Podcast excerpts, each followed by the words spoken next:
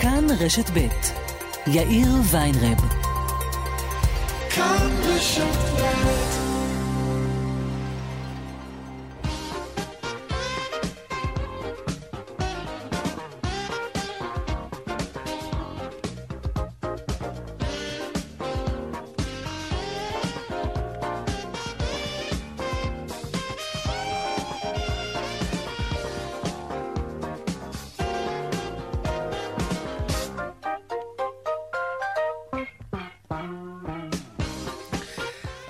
וכמעט שש דקות, כאן צבע הכסף ברשת ב', יום שני, שלום רב לכם, העורך רונן פולק, המפיקה סמדר טל עובד, טכנאי השידור שלנו היום הוא רוני נאור. הדואל של צבע הכסף, כסף כרוכית כאן.org.il. אפשר ליצור קשר גם בדף הפייסבוק שלנו, כאן ב', אני יאיר ויינרב, מעכשיו עד חמש, אנחנו מיד מתחילים.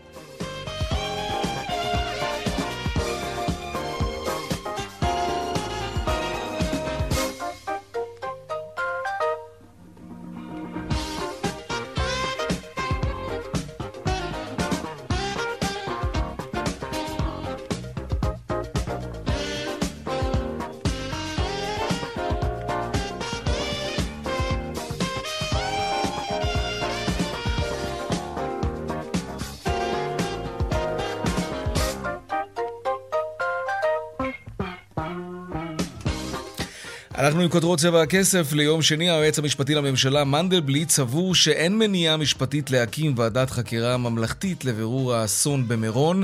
שלום עמוד שפירא, כתבנו לענייני משפט. אמוץ? כן, שלום יאיר. כן. אמ, אנחנו בעניין אה, חוות דעתו של היועץ המשפטי לממשלה, בעניין אה, האפשרות להקים ועדת חקירה ממלכתית בעת ממשלת מעבר. זו שאלה ש... שר הביטחון וראש הממשלה החלופי ביקש לדעת אתמול מהיועץ, והיום התשובה. בשורה התחתונה, יאיר, אומר היועץ כך: למרות קיומו של קושי משפטי מסוים בקבלת החלטה בדבר הקמת ועדת חקירה ממלכתית על ידי ממשלת מעבר, mm-hmm. הרי שבאיזון הכולל בין השיקולים השונים בנסיבות של העניין הזה, הקושי הזה לא עולה כדי מניעה משפטית לקבל החלטה בעיתוי הזה, וכמובן אומר, אם אכן תהיה הצעת החלטה כזו שתובא לאישור הממשלה, הוא יגבש כמובן אה, חוות דעת פרטנית שתתייחס להחלטה. אם כן, בשורה התחתונה הוא אומר, יש קשיים משפטיים, אבל אין מניעה משפטית, והוא אומר שאפילו יש יתרונות לא מבוטלים לחקירת האירוע שכזה במכלול, על מכלול ההיבטים שלו. עמוד שפירא, כתבנו לענייני משפט, תודה רבה. בבקשה. מבקר המדינה מתניהו אנגלמן הודיע היום שהוא יפתח בבדיקה מיוחדת של נסיבות האסון במירון שנספו בו כידוע 45 בני אדם. במסיבת עיתונאים שכינס לפני הצהריים אמר אנגלמן כי מדובר באסון שאפשר היה למנוע אותו. בלילה שבין יום חמישי לשישי חוותה מדינת ישראל את אחד האסונות האזרחיים הגדולים בתולדותיה. מדובר באירוע שניתן היה למנוע אותו. ועתה מוטל עלינו לבחון ולבדוק כיצד ואיך נדרש היה למנוע אירוע זה. ברצוני להודיע היום כי יש בכוונתי לפתוח בביקורת מיוחדת אשר תתחקר את הנסיבות שהובילו לאסון זה, את היערכותם של הגופים השונים ואת הפעולות שננקטו על ידם, הן בשנה זו והן במהלך השנים שחלפו מדוח הביקורת של משרד מבקר המדינה ב-2011. כן, אז עוד לא ברור אם תקום ועדת חקירה ממלכתית לחקר האסון הזה, אבל מתניהו אנגלמן, מבקר המדינה, כבר הודיע שהוא בודק. ועוד בצבע הכסף בהמשך פרק נרחב מהתוכנית נקדיש היום לנושא התעסוקה והמשך מגמת הירידה בשיעור האבטלה, זה מאוד מעודד, מאוד משמח. על פי נתוני הלשכה המרכזית לסטטיסטיקה, שיעור דורשי העבודה ובהם גם עובדים שיצאו לחופשה ללא תשלום, חל"תניקים, ירד במחצית הראשונה של אפריל ל-8%, השיעור הנמוך ביותר מאז פרוץ המגפה. ועוד בהמשך על ענף התיירות שמתקשה להתאושש, תערוכת התיירות הבינלאומית שתוכננה להתקיים בחודש הבא, כאן אצלנו בישראל, תידחה ככל הנראה שוב לחודש אוקטובר. הסיבה, מרבית המדינות המשתתפות אינן מורשות להיכנס בכלל לישראל בשלב הזה. אנחנו נדבר על כך. וגם אה, התוקף של החלב על המדף בסופר, אה, הוא עומד לפוג. אז למה שלא נוכל לקנות אותו בהנחה? הרי ממילא הוא ייזרק עוד רגע לפח אחרי שיפוג תוקפו. נדבר על היוזמה הזאת של הארגונים נגד בזבוז מזון ומדוע דווקא המרכולים הגדולים מתנגדים למהלך כזה. והדיווח משוקי הכספים כרגיל לקראת סוף השעה, אלה הכותרות, כאן צבע הכסף. אנחנו מיד ממשיכים.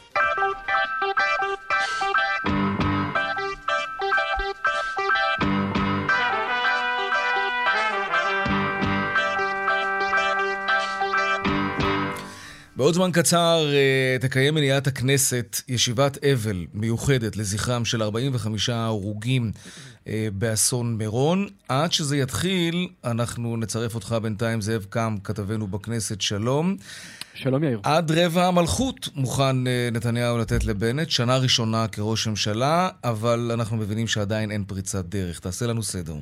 נכון, לא רק שאין אה, פריצת אה, דרך, בעצם מה שמנסה לעשות אה, נתניהו זה לסנדל את נפתלי בנט בכך שהוא מוציא החוצה את מה שנוהל בתוך חדר המשא ומתן, כי למעשה ההסכמה של נתניהו, של הליכוד, שבנט יקבל את הראשון ברוטציה לשנה, כבר הושגה.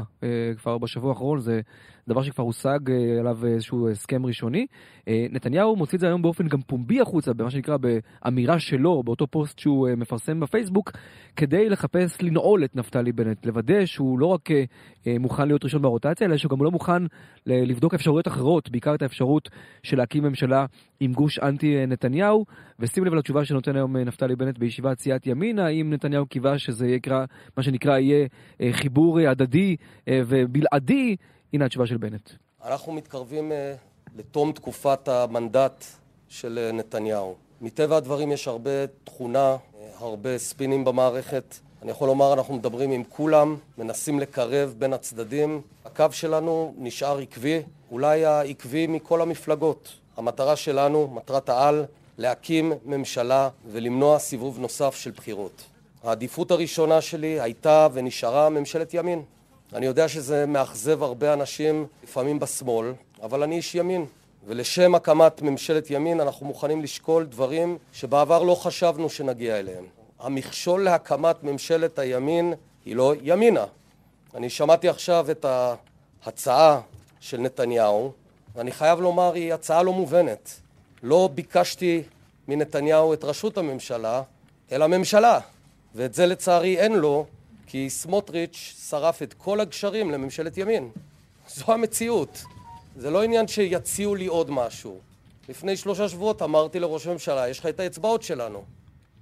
אז ראש הממשלה מנסה לגלגל את זה לבנט, בנט מגלגל את זה לסמוטריץ', ומחר בחצות המנדט חוזר לנשיא. אנחנו כבר יודעים נכון. מה הוא יעשה איתו. אנחנו יודעים שהנשיא ינהל איזושהי התייעצות אה, מחודשת, הוא ירצה לראות האם ההמלצות הקודמות אה, נשארות בעינן, או שיש כאלה שמשנים את ההמלצה שלהם. ההערכה אומרת שכל אותן אלו שהמליצו על נתניהו פעם קודמת ינסו להמליץ על בנט, בעיקר כדי למנוע מלפיד לקבל את המנדט, mm-hmm. כלומר הליכוד ונתניהו מעדיפים שבנט יקבל את המנדט ויישאר עם הוועדה המסדרת אצלו, ולא שהוועדה המסדרת בכנסת אה, תעבור לידיים של לפיד, כי אז, אתה יודע, מה שנקרא, אה, זה איבוד שליטה טוטאלי מבחינת נתניהו על מה שקורה בכנסת, אה, ולכן סביר להניח שזה מה שאנחנו נראה. הנשיא יצטרך, מה שנקרא, לשקול את שיקול הדעת שלו, כי אם כל ההמלצות של גוש הימין חרדים ילכו לנפתלי בנט, יהיו לו יותר המלצות מאשר ללפיד, 59 המלצות. אבל הרבה פחות יצטרך... מנדטים. יש פה איזה אנומליה. בדיוק, אבל הוא עצמו מחזיק בשבעה מנדטים כן. באופן אישי, וזה בהחלט תהיה התלבטות של הנשיא. אבל הנה התשובה של סמוטריץ', הרי שמענו בדברים של בנט כן. את uh, האמירה שלו שסמוטריץ' הוא זה שמונע ממשלת ימין, אז הנה התשובה של סמוטריץ' זמן קצר לאחר מכן. הקמת ממשלה ותמיכת תומכי טרור ששוללים את קיומנו כאן כמדינה יהודית תהווה פגיעה אנושה ביהדות של המדינה, בתורה בארץ ישראל, ובכלל, בציונות ובמדינה היהודית עוד הרבה שנים קדימה. מפלגת הציונות הדתית עומדת איתנה בדעתה. אם נצטרך לשלם על כך מחיר וללכת לאופוזיציה, נעשה זאת בראש מורם, לא נמכור את ערכינו. כן, טוב, זה מתחילת הדרך עד לנקודת הזמן הזו. צריך לומר, סמוטריץ' לא זז. נכון, וצריך להגיד uh, שזה כבר שבועות ארוכים, הוא נמצא באותו uh, מצב, מי שחשב שאפשר ברגע האחרון באמצעות רבנים כאלו ואחרים mm-hmm. uh, לשנות את דעתו, פשוט טעה, הוא לא העריך נכון את, uh, uh, אם תרצה, את העמידה. העקרונית של סמוטריץ', את העובדה שהוא באמת מאמין באמירה הזו שהוא מתנגד לממשלה שתישען על מנסור עבאס ורע"מ, ואנחנו נסיים עם הקולות שאנחנו משמיעים עכשיו בסבב הזה, עם הדברים שאומר יאיר לפיד, יושב ראש יש עתיד, כי הרי בסוף הסיפור של המנדט אצל הנשיא זה בינו לבין בנט, מי יקבל את המנדט, הוא או בנט, ולפיד מאוד רוצה את המנדט, הנה הדברים שאמר מקודם. אני רציתי להגיע לרגע שבו המנדט עובר אליי עם ממשלה סגורה ומוכנה. אף אחד לא עשה יותר ויתורים מאיתנו כדי שזה יקרה, אף אחד לא עבד קשה יותר מאיתנו כדי שזה יקרה. התשתית מוכנה, אפשר להקים ממשלה. בעוד יממה, אם לא יקרה משהו לא צפוי, יהיו מולנו שתי אפשרויות. או ממשלת אחדות ישראלית טובה, הגונה ומתפקדת, או בחירות חמישיות. שמע, זאב, זה הולך להיות מותח. אה, בעיקר מעורר את עצבים, הייתי אומר. כן. אה, ולאור העובדה שאנחנו באמת לא יודעים איך זה יסתיים, אפילו מה יקרה בעוד יומיים אצל הנשיא, מי יקבל את המנדט, עזוב שנייה להקים ממשלה. יכול להיות שהמנדט יחזור לכנסת, זה גם תסריט הגיוני, לא? תראה, זה תרחיש אפשרי, אני מעריך שהנשיא יימנע מזה כי הוא אה, ינסה מה שנקרא לעשות הכל מבחינתו כדי למנוע בחירות ולהחזיר את המנדט לכנסת זה די מקרב mm-hmm. בחירות, כי אז יש רק שלושה שבועות עד פיזור אוטומטי והליכה כן. לבחירות. הוא קצת איים בזה אה, בנאום אז כשהוא הטיל נכון, את המנדט על נתניהו. אתה צודק. והוא גם יכול לתת הערכה לנתניהו, כן. גם זאת אפשרות, נכון? אם כי אני לא רואה את זה קורה, כלומר לא שהנשיא ייתן ואני לא בטוח שנתניהו בכלל יבקש, אבל אם יבקש, סביר להניח שהנשיא. בנימוס יגיד אה, לא, אבל אה, הסיפור זה בנט או לפיד, אחד מהם כנראה יקבל את המנדט בעוד יומיים שלושה, ואז כן. תספור מחדש, 28 ימים. זאב קם, אנחנו נשוב אליך עוד מעט ברגע שישיבת האבל המיוחדת במליאת הכנסת תחל לזכרם של 45 הרוגי אסון מירון. זאב, תודה רבה תודה, הזה. יאיר. אמ, עכשיו לעניינים האחרים שלנו, כלכלה. בינתיים, אה, חדשות טובות, נמשכת הירידה בשיעור האבטלה, זה בא לידי ביטוי אה, ביותר ויותר חל"תניקים, עובדים שהוצאו לחופשה ללא תשלום, שחזרו ו- וחוזרים למקומות העבודה שלהם. שלום דנה ירקצי, כתבת התחום הכלכלי שלנו. שלום יאיר, נכון, שיעור האבטלה ממשיך לרדת אה, במחצית הראשונה של חודש אפריל, על פי הלמ"ס שיעור האבטלה ירד לשיעור של 8 אחוזים, מדובר ב-321 אה, אלף בני אדם שנשארו מחוץ אה, למעגל התעסוקה. במחצית השנייה של חודש מרס השיעור אחוז האבטלה עמד על 8 אחוזים ו-9 עשיריות. צריך לציין על פי חוק רשת ביטחון כלכלי לתקופת הקורונה, אם שיעור האבטלה יורד מתחת לעשרה אחוזים, דמי האבטלה בחודש מאי אמורים להיות מקוצצים בעשרה אחוזים. אם שיעור האבטלה ימשיך וירד מתחת לשבעה אחוזים וחצי, הטבת החל"ת תבוטל. אז נכון לעכשיו, אה, שיעור, למרות הנחיה של אה, שר האוצר ישראל כץ, שכבר בדיווח הקודם בחודש אה, מרס אמר, הורה למנכ"ל הביטוח הלאומי לא לקצץ ולא לפגוע אה, אה, בדמי החל"ת, הדבר הזה לא קורה כי לא נעשו אה, שינויים בחקיקה, ונכון לעכשיו mm-hmm. דמי האבטלה אמורים להיות מקוצצים בעשרה אחוזים, אה, וזה אמור אה, להיכנס, לבוא לידי ביטוי ב-12 לשישי, כלומר בתשלומים של ה-12 לשישי. דנה ירקצי, כתבת התחום הכלכלי שלנו, תודה רבה. על הנתונים האלה והסקירה הזאת, ושלום דוקטור איציק ספורטה, אוניברסיטת תל אביב. שלום וברכה.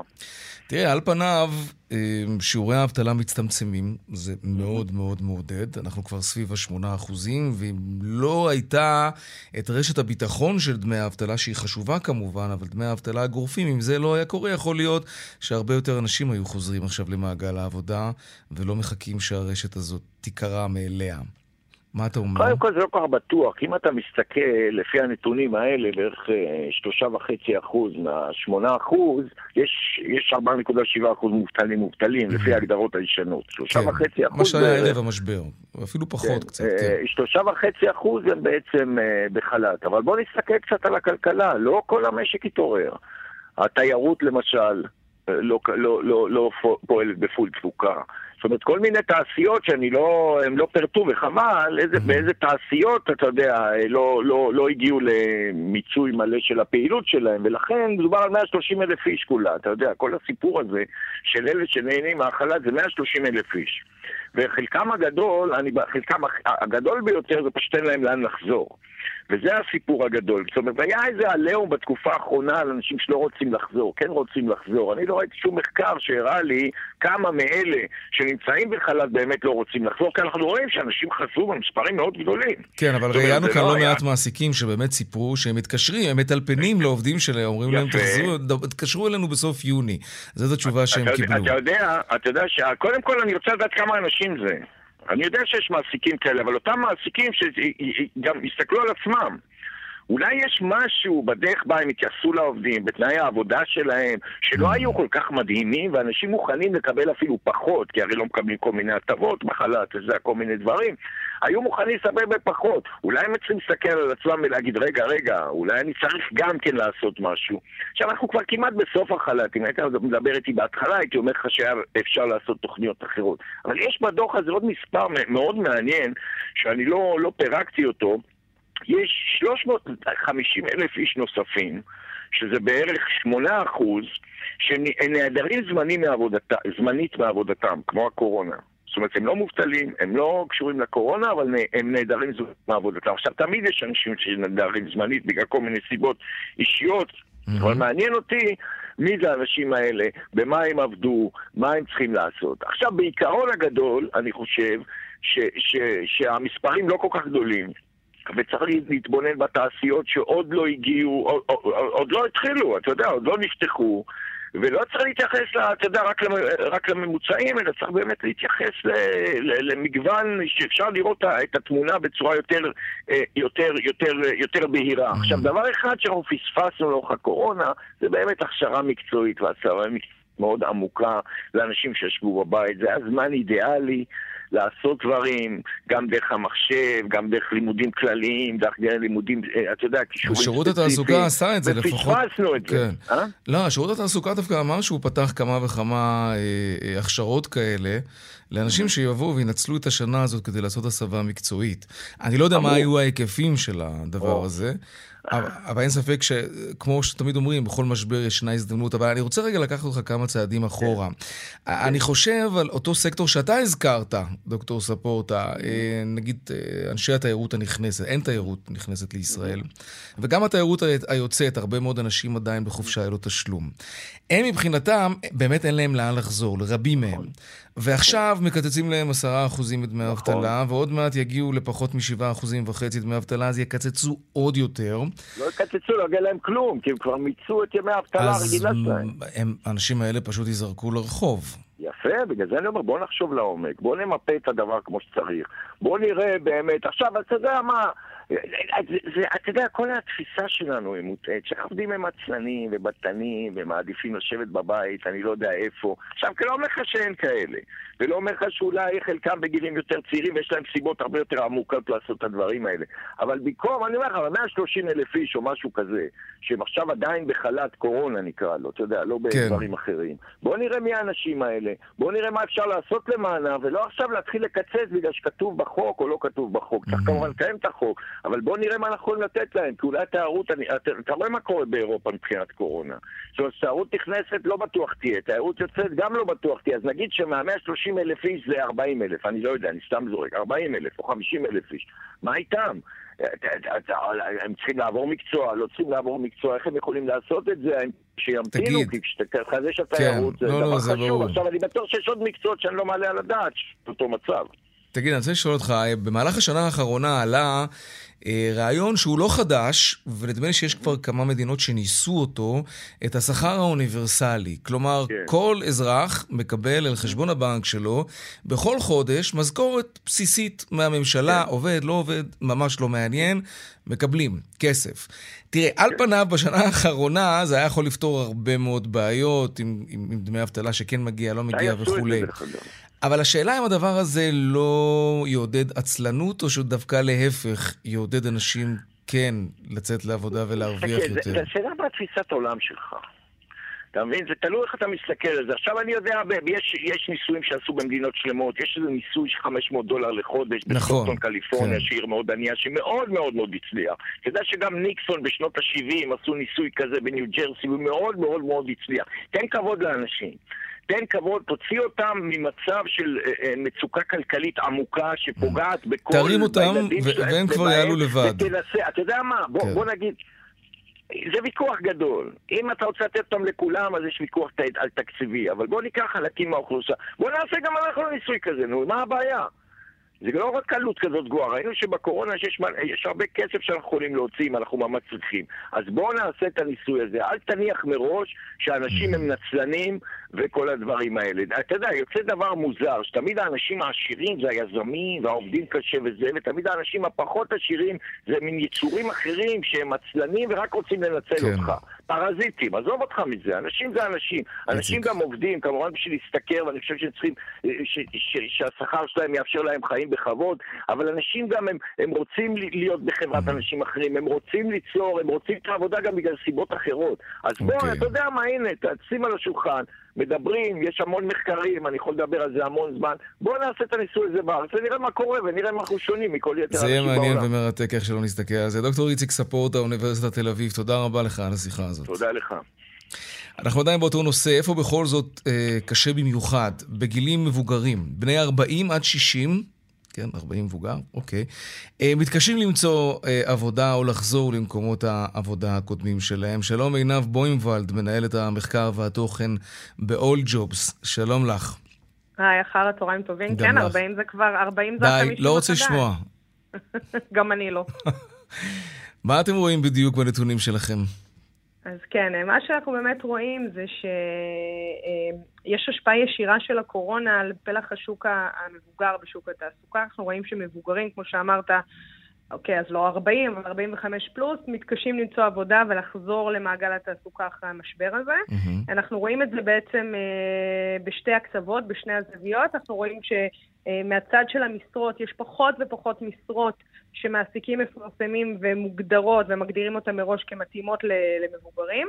ומהצד השני אנחנו רואים שיש עלייה אה, במחפשי העבודה המבוגרים, שיותר ויותר יש דורשי עבודה מהצד הזה, ובעצם ה... היחס ההפוך הזה יוצר בעיה, כי המבוגרים מתקשים למצוא עבודה. קצת לא הגיוני בעיניי, אני לא מתווכח עם הנתונים שלכם, שאתם רואים את המציאות בשטח כמובן, אבל זה אמור להיות שיא הקריירה.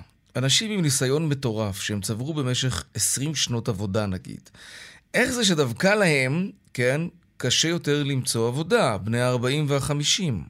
נכון. איך זה יכול להיות? אז קודם כל צריך להיות כנים ולומר שעוד לפני הקורונה, אה, הפלח אה, המבוגר התקשה יותר במציאת, במציאת העבודה, כמו שאת אומר, זה באמת אבסורד, כי כמו שאנחנו צוברים יותר ניסיון וידע, אמור להיות לנו יותר קל, אבל בפועל נדמה שבשוק העבודה קשה יותר למבוגרים, אוקיי? יותר, הם מדווחים שיש להם קושי יותר גדול במציאת עבודה.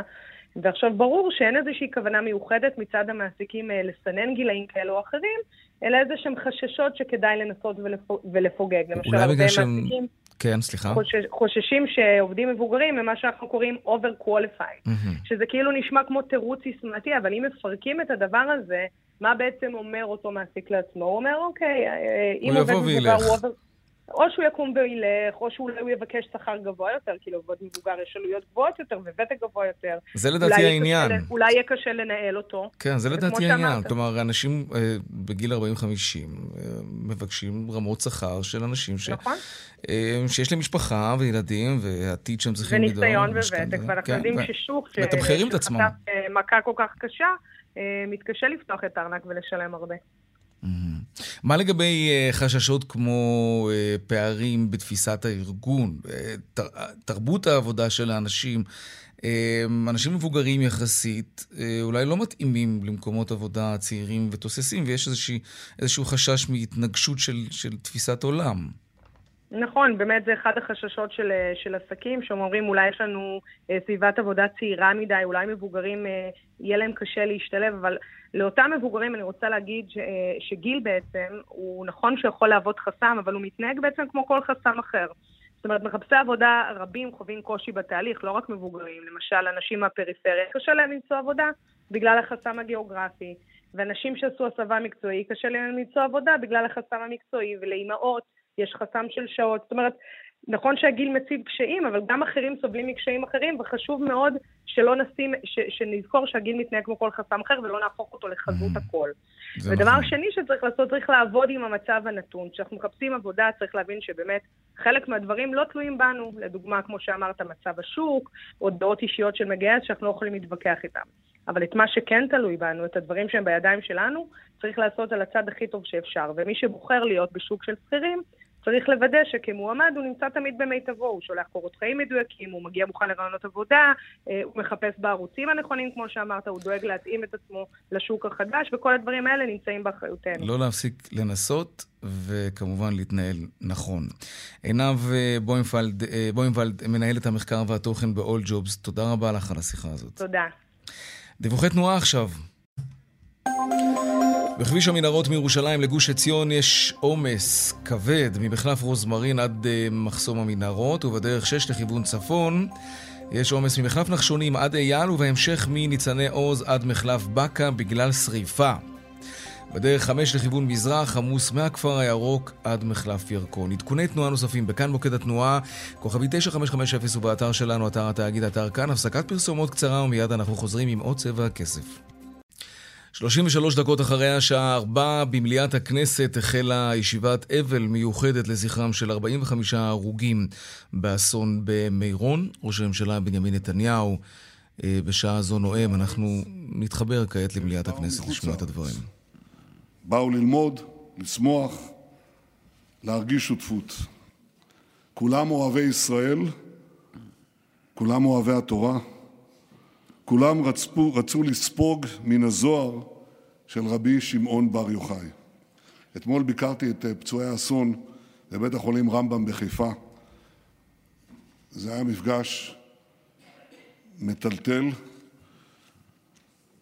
פגשתי הורים שאוחזים ביד בנם שיצא מכלל סכנה, ופגשתי הורים שאוחזים ביד בנם שעדיין לא ברור מהי חומרת הפגיעה שנגרמה לו, אם יחיה ואיך יחיה. אמר לי אחד ההורים, פה מגלים שלעם ישראל יש לב אחד. חברי הכנסת, המשפט הזה אומר הכול. מבעד למסך הדמעות ראינו בימים האחרונים ערבות הדדית במיטבה. ערבות הדדית מצד יהודים ומצד ערבים, ערבות הדדית עם לב ענק. המוני אזרחים התגייסו לעזרה עם כל הנשמה, תרמו דם, חילקו שתייה ומזון, הציעו אירוח, באו להלוויות. וגם כעת הם נמצאים עם קרובי ההרוגים ברגעי הייסורים הקשים ביותר. המשפחות לא לבד, וזהו הדבר החשוב ביותר, לוודא שבני המשפחות לא לבד. אנחנו נעזור להם בכל מה שנוכל כדי שיוכלו לשקם את חייהם. אנו מטים אליהם כתף תומכת אתמול, היום, מחר, תמיד. חברי הכנסת, אדוני היושב-ראש, חובתנו היסודית היא לבדוק כל היבט של אסון מירון. בתום ימי האבל נבחן בצורה סדורה מעמיקה ואחראית את כלל הנושאים שקשורים בהתכנסות בהר, בהווה ובעבר. את ההגעה, את האבטחה, את הכניסה, את היציאה, את פריסת הזמן והכוחות, ומעל הכל, את השינויים ההנדסיים הנדרשים באתר ואת נושא ההפקעה והניהול והאחריות. נפיק את מלוא הלקחים לעתיד כדי שאסון כזה לא תכבד את המעמד. אני רוצה להוסיף... תכבד את המעמד. אני רוצה להוסיף... בושה. אני רוצה להוסיף שכולנו צריכים להכיר תודה לכוחות החילוץ וההצלה. הייתי במקום וראית בדיוק, אתה יכול לראות שם מה הם היו צריכים לעשות, על איזה מכשולים התגברו, איך הם היו צריכים, ממש במעשה של תושייה, דבקות במשימה לחלץ אנשים מתוך המוות, ממש מתוך המוות. ובכן, הם ראויים לתודתנו, גורמי הביטחון, המשטרה, מד"א, איחוד הצלה, צוותי הרפואה, ולהרבה האזרחים מן השורה, גם ראויים תודה, שפעלו במהירות להגיש עזרה לנפגעים. לולא הם, האסון יכול היה להיות חמור הרבה יותר. תודתנו נתונה להם, ואני מוסיף, גם לזק"א, שפעלו בפעולה הקדושה של זיהוי הקורבנות. חברי הכנסת, אלו הם ימים של כאב צורב, שאותו אנו מכירים מאסונות לאומיים אחרים.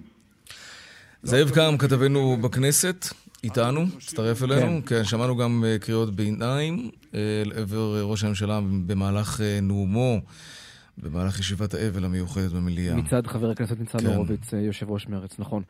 כן, צריך להגיד, אנחנו, א', זה הולך להיות דיון ארוך מאוד, יש פה 89 ח"כים ושרים שנרשמו, מה שאומר כמה שעות אה, של דיון, שזה יפה. זה אומר שהכנסת מבינה את גודל המעמד ותכבד את, ה, אה, את האסון הזה בהתייחסות אה, ראויה. אה, אחרי, אגב, אה, נתניהו, שעכשיו אה, מדבר עדיין, אה, ידבר גם אה, ראש הממשלה החליפי ושר הביטחון בני גנץ, בהמשך גם נראה ונשמע את אריה דרעי אה, מתבטא אה, לראשונה בעניין, זה יהיה מאוד מעניין, אה, גם אה, בנט ידבר, ידברו אה, לפיד ועוד אנשים כמובן נוספים, כמובן הרבה מאוד ח"כים. מה מה ניצן הורוביץ קרא לעברו בזמן הנאום? פשוט לא הצלחנו כל כך לשמוע מכאן. אני מודה שעם הניסיון? של אה, יושב ראש הכנסת אה, יריב לוין להשתיק ולמנוע את אותה קריאת ביניים, אז קשה היה להבין. אה, גם אני לא הצלחתי לשמוע את האמירה המדויקת, אבל אה, אוקיי. אם אתה רוצה, אני משלים לך ואחרי זה מסמס לך תוך כדי ה... אני אשמח, אני אשמח. תודה. אתה יכול גם. לאותת, אולי נעלה אותך לשידור. תגיד. אה, שמענו את ראש הממשלה אומר, אנחנו נסייע למשפחות שנפגעו, לא דיבר אבל על פיצויים למשפחות ההרוגים, הוא לא ירד לרזולוציה הזאת, אבל הוא בהחלט התייחס לכך שהממשלה מיד אחרי אה, ימי האבל תסייע אה, למשפחות ככל, ש, ככל שהיא תוכל. אנחנו יודעים לצקת לזה איזשהו תוכן בשלב הזה, או עדיין לא? זו שאלה טובה, אני חושב שאנחנו עדיין בשלב אה, שעוד לא החליטו. אה, אנחנו ראינו לדוגמה הצעת חוק שהגיש יעקב אשר מיהדות התורה, כן. בדיוק בעניין הזה, מסלול מהיר של פיצויים. אני לא בטוח שיש משהו מגובש במשרד האוצר לדוגמה, או אפילו בממשלה באופן יותר רחב, אה, אבל גם זה יגיע, אני מניח, אה, אחרי אה, השבע- ימי השבעה של כל הנפטרים, של כל ההרוגים, והדבר הזה בהחלט, מן הסתם, יהיה גם כן פה בכנסת, בתוך דיון בוועדת כספים כשזה יגיע. זאב קם, כתבנו בכנסת, ישיבת האבל המיוחדת נמשכת במליאת הכנסת. כעת מדבר שר המשפטים בני גנץ, צריך לומר, עם התואר החדש, שר הביטחון. אה, אולי נשמע כמה מילים מהדברים שהוא אומר. צעירה ומרובת אסונות. ידענו רבים מדי כאלה ב-73 שנות קיומנו, אסונות צבאיים ואסונות אזרחיים. חיים של רבים כל כך שנקטפו. לא פעם נשאתי בנטל הבשורה והתנחומים למשפחה שכולה. פעם אחרי לחימה הירואית בקרב, פעם בתאונה טרגית ולעיתים גם באסון. כן, אלו הם הדברים ממליאת הכנסת, ישיבת האבל המיוחדת. צריך לומר ששר הביטחון, שר המשפטים בני גנץ, אה, ביקש את חוות דעתו של היועץ המשפטי לממשלה לגבי ועדת חקירה ממלכתית, הקמתה של ועדה כזאת בעת ממשלת מעבר. עדכנו בתחילת התוכנית על כך שאומר אה, היועץ מנדלבליט שאין מניעה להקים אה, ועדת חקירה כזאת, למרות קשיים משפטיים, אבל השורה התחתונה היא שאין מניעה להקים ועדה מהסוג הזה. אנחנו נמשיך עם uh, העניינים הכלכליים. בינתיים, תודה רבה גם לזאב קם, כמובן, כתבנו בכנסת.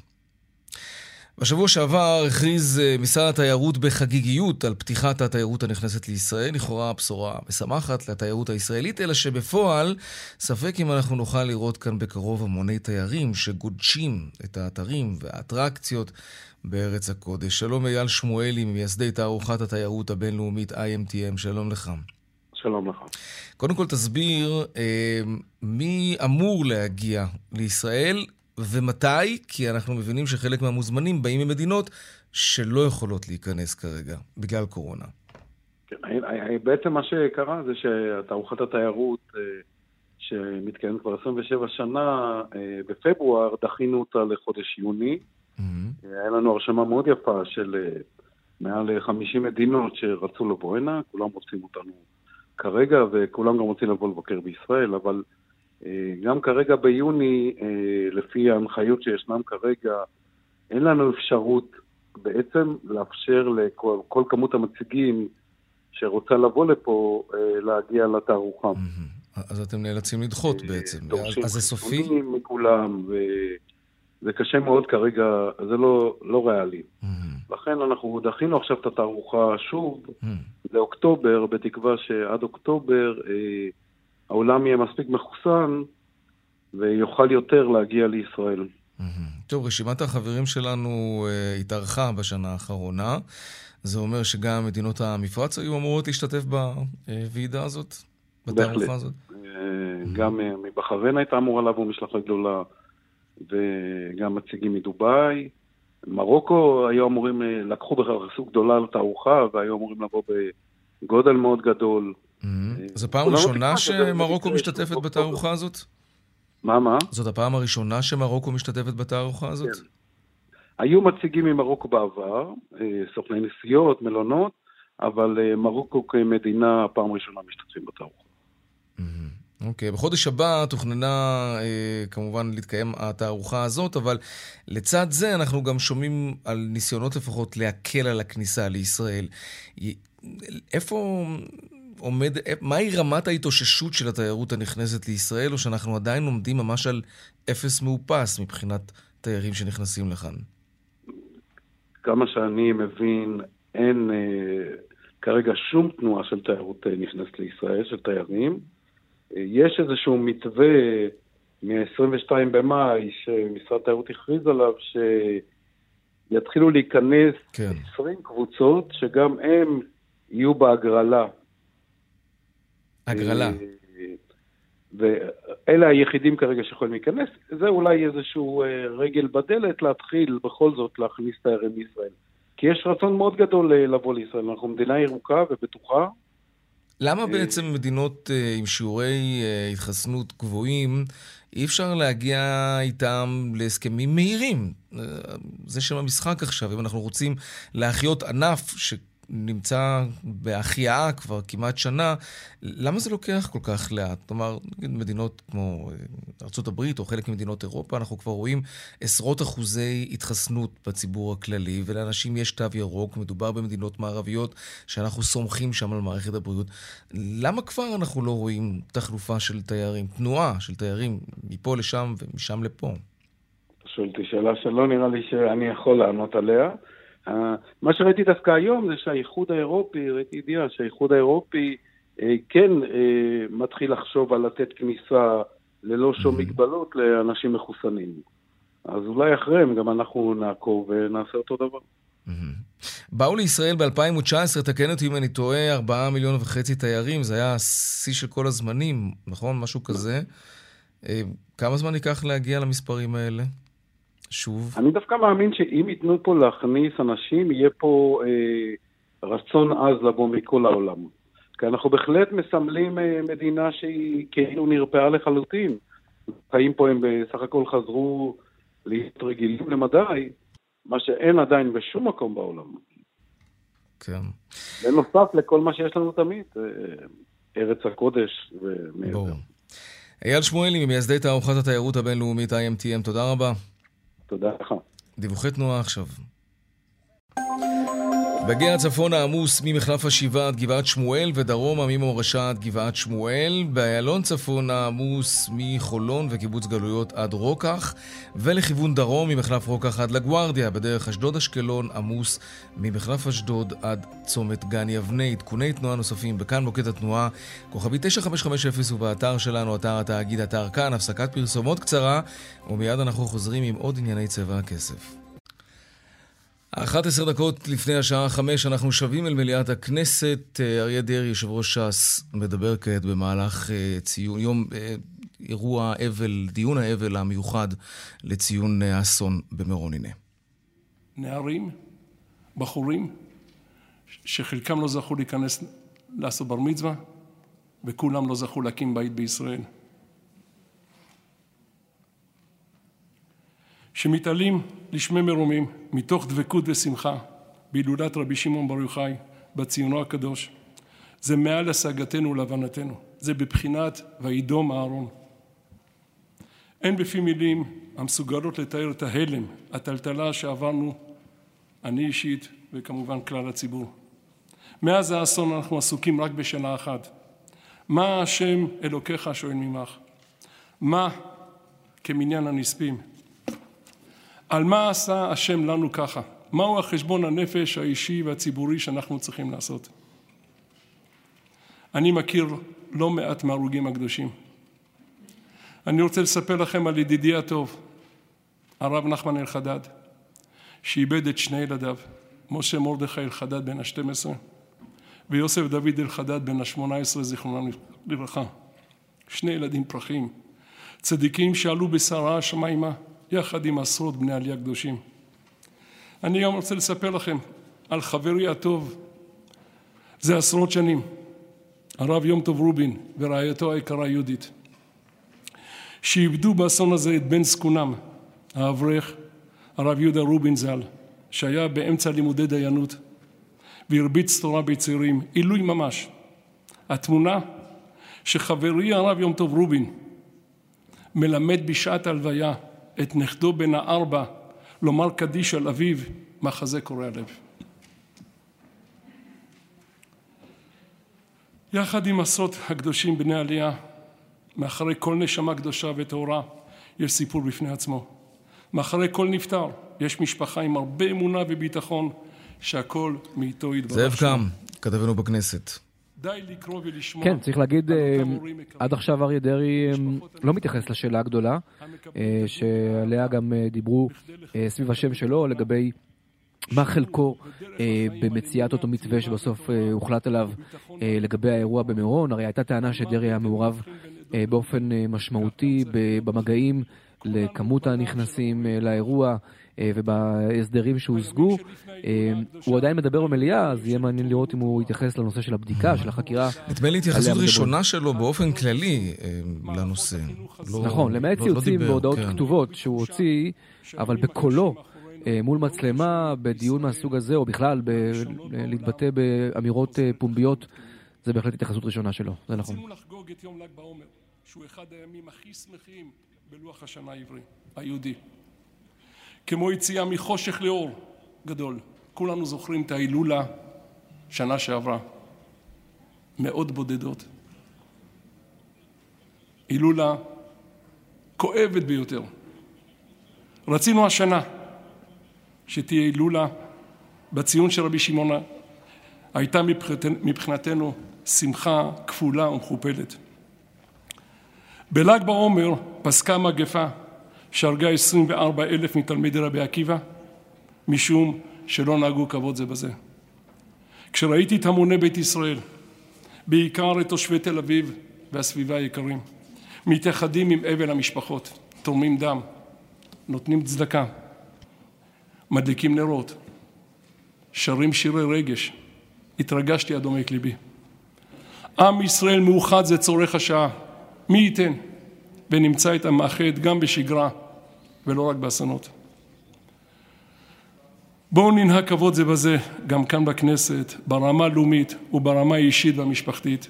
בואו נשנה את שיח החרמות וההתקפות. בואו ניתן כבוד גם מול מי שלא מסכים עם דעותיך. כן, זאב קם, כתבנו בכנסת, אריה דרעי, מדבר על ההזדמנות שבמשבר הזה להתאחד, בין היתר, אבל לא התייחסות ישירה לחלקו כמובן במתווה. נכון, אני מניח שאנחנו עוד נשמע אמירות של אריה דרעי אה, בהמשך שנוגעות אה, לטענות שהופנו אה, כלפיו, גם לצורת הבדיקה או החקירה שנדרשת אה, לטעמו ולדעתו. אני מניח שהסיבה שהוא מחליט אה, לא להתייחס לנושא הזה בישיבה הזו, זו העובדה שמדובר בישיבת אבל אה, רשמית של הכנסת. שמת לב שגם נתניהו אה, וגם אחרים יעשו כנראה כמו דרעי, ויתייחסו בעיקר לקורבנות, יתייחדו עם זכרם, פחות לוויכוח הפוליטי מסביב. זאב קם, כתבנו בכנסת, תודה רבה. תודה, יאיר. עכשיו, במעבר חד לדיווח משוקי הכספים.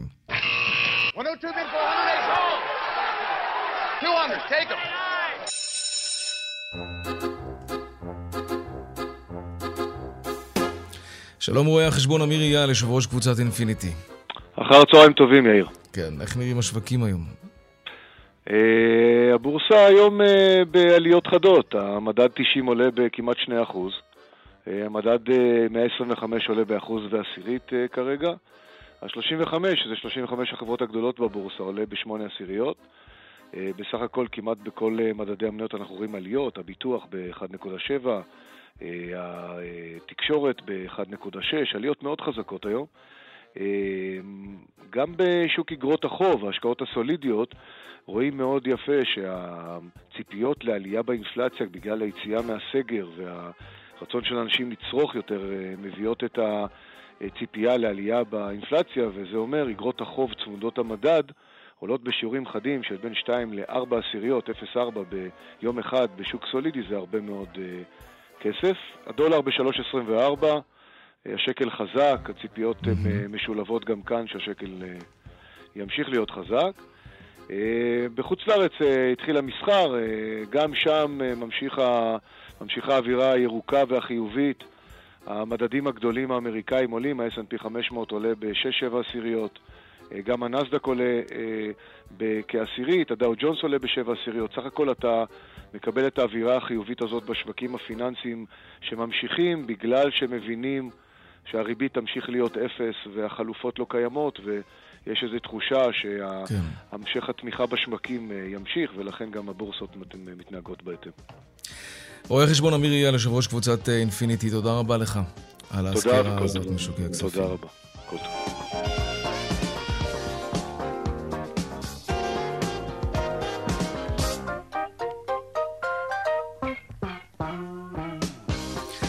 עד כאן צבע הכסף ליום שני, העורך רונן פולק, המפיקה סמדר טל עובד, סייע בהכנה שמעון דוקרקר, טכנאי השידור רוני נאור.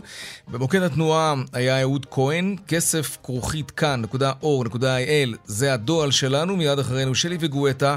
אני יאיר ויינרב, משתמע כאן שוב מחר בארבעה אחר הצהריים, ערב טוב ושקט שיהיה לנו שלום שלום.